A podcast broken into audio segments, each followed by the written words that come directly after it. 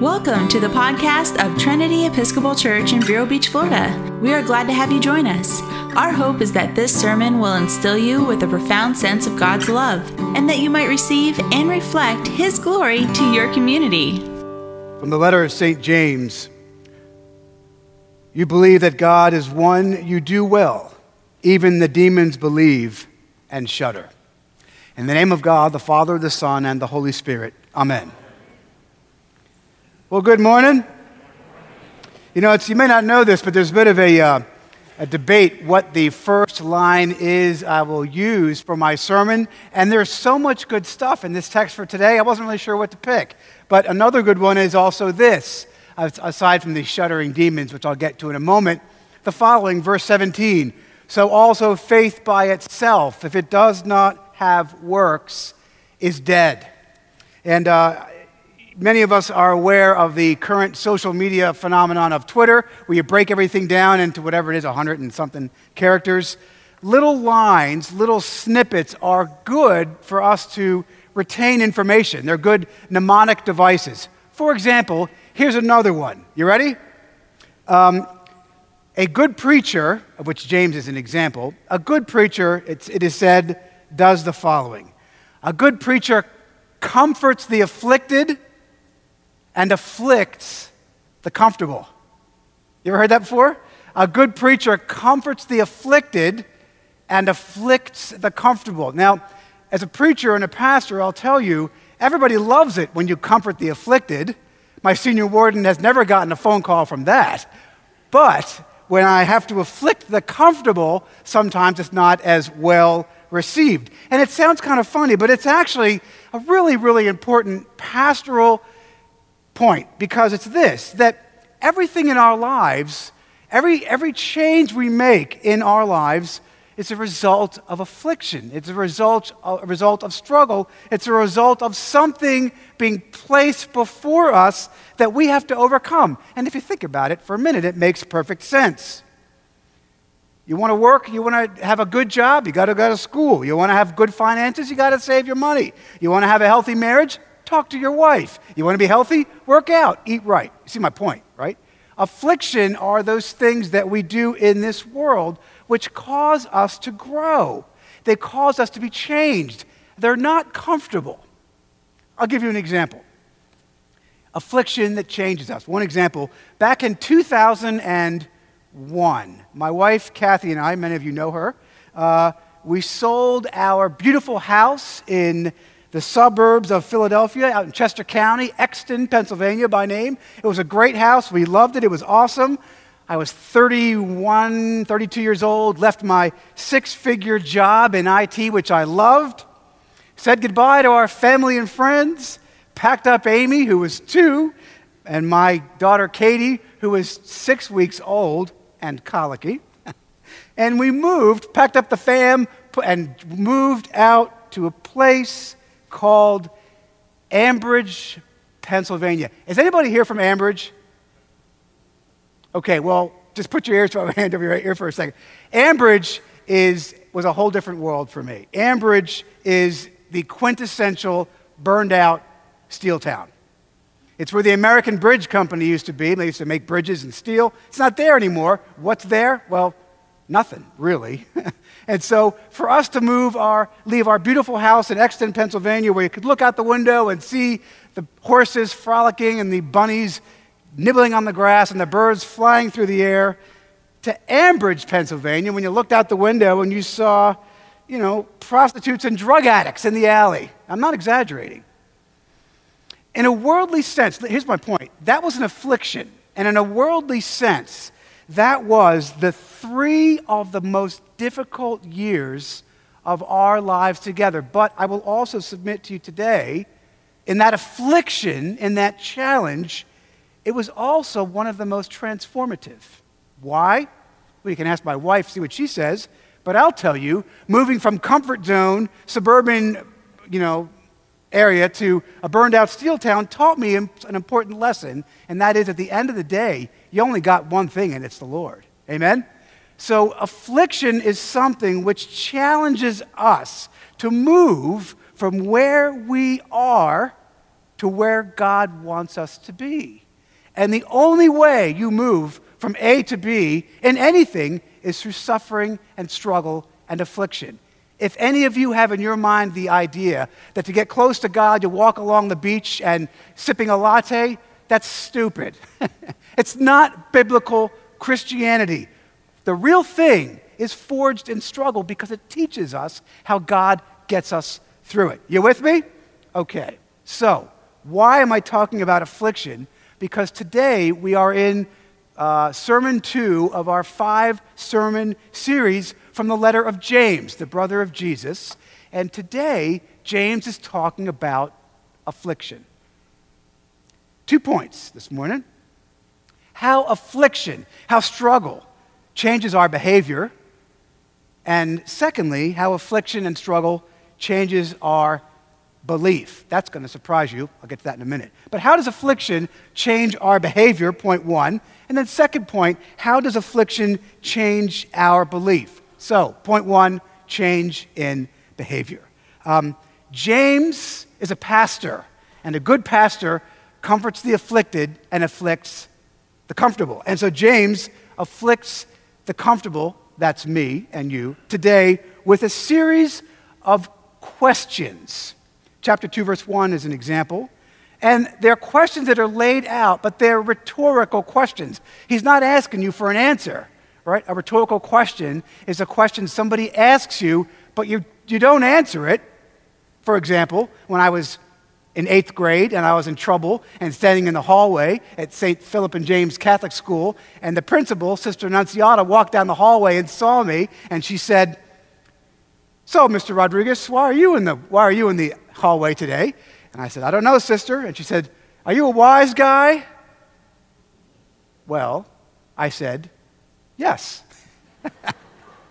that was the wrong answer. Her question was rhetorical. But the point I want you to see here is James asks us a rhetorical question. Listen to what he says, chapter 2, verse 1. He says, Listen, do you, with your acts of favoritism, really believe in, in our Lord Jesus Christ? How do you answer that? Listen, listen to it again. Do you, with your acts of favoritism, really believe in our Lord Jesus Christ. Look, he's not asking you for an answer. James is not asking for an answer. You can't answer that question. It's a rhetorical device, and here's why. Listen. Rhetorical questions, listen, remind you of something that you need to change, something you already know, but you've neglected it. A rhetorical question like James's question is a question in which he's asking you, and Jesus is asking us, a question about our own integrity, our own life, our own sins that we know is there, and so does everybody else, and yet we refuse to deal with it. James's rhetorical question, and there's several, forces us to come to terms with something that we are deliberately suppressing a fault, a besetting sin that you have not addressed, either because you don't want to which is usual, or because you don't think you can. I'll get to that in a minute. What I want you to see as I move into this, James this morning, Jesus this morning through James, is deliberately afflicting us as Christians, getting us to squirm a little, to change a little. And let me ask you a question Has anybody ever pointed out a fault in you? Has anybody ever, someone this morning said no? I find that hard to believe. Has somebody ever pointed out a fault in you? Something that you already know is there, something that you wrestle with, and so does everybody else know you wrestle with it because they know you. And it can be anything. I don't care what it is, frankly. It can be a short temper, it can be a critical spirit, it can be you drink too much, you smoke too much, you spend too much money, you give in too much, you're a doormat, or you're a bully, whatever, that doesn't matter whatever that thing is, which people criticize you for, fill in the blank, it's a besetting sin. It's, a, it's something which we're doing and we're refusing to deal with it. You know it, that person knows it, everybody around you knows you wrestle with it your boss, your wife, your kids, your spouse. And the reason when somebody criticizes you with that one thing, whatever it is, is so upsetting is because it reminds you of something you already know. You with me? So, for example, If someone, if someone were to pull me aside today and accuse me of being a lousy golfer, right, which I am, it's embarrassing actually how badly I golf. If somebody were to pull me aside and say, Rodriguez, man, you're a horrible golfer, I'd laugh and say, yeah, you're right, I stink. Rodriguez, man, you are a terrible basketball player. Yeah. Yes. You know, Rodriguez, you are impatient. Woo! That's going to set me off. You know why? It's true. This is my, what I'm trying to get at today, friends. As Christians, what the Word is trying to draw us into today is something that we know is true, a defect of our character. We've all got them. Something which we, uh, something which we are deliberately not dealing with for some reason. James is afflicting the comfortable. That's you and me. He's calling us out on the things of this world that we're doing, things we are, we are doing that we shouldn't be, or things we should be doing that we're not. He's shining a light on something that you and I are suppressing willfully or through neglect. So here's my question as I move on. You ready for this? Where, where is James calling you out? Maybe you are impartial. In fact, we all are to some degree. You treat certain people one way and other people another way. Yeah, we do that. I'll own that one. Where, where, is, the, where is Scripture, when you read through James, where, what sticks to you? What makes you go, oh man, that hurts? That one leaves a mark. That's what James is trying to get us to see that, that Christians struggle with sin and brokenness. We're not, we're saved, but yet we're also going from point A to point B. B, a good pastor comforts the afflicted and afflicts the comfortable. So here's the question for you What is it that you need to work on? What is it you need to repent of if you claim Jesus Christ as your Lord and Savior? And the Christian life, which we are all in right now, is a continual movement, right? It's not a marathon. I mean, it's not a sprint, it's a marathon. It's a long, tough slog, becoming more and more like Jesus and less and less like the old man, more and more like what God wants you and I to be, and less and less like we used to be before, more and more like Jesus. And here's James's point.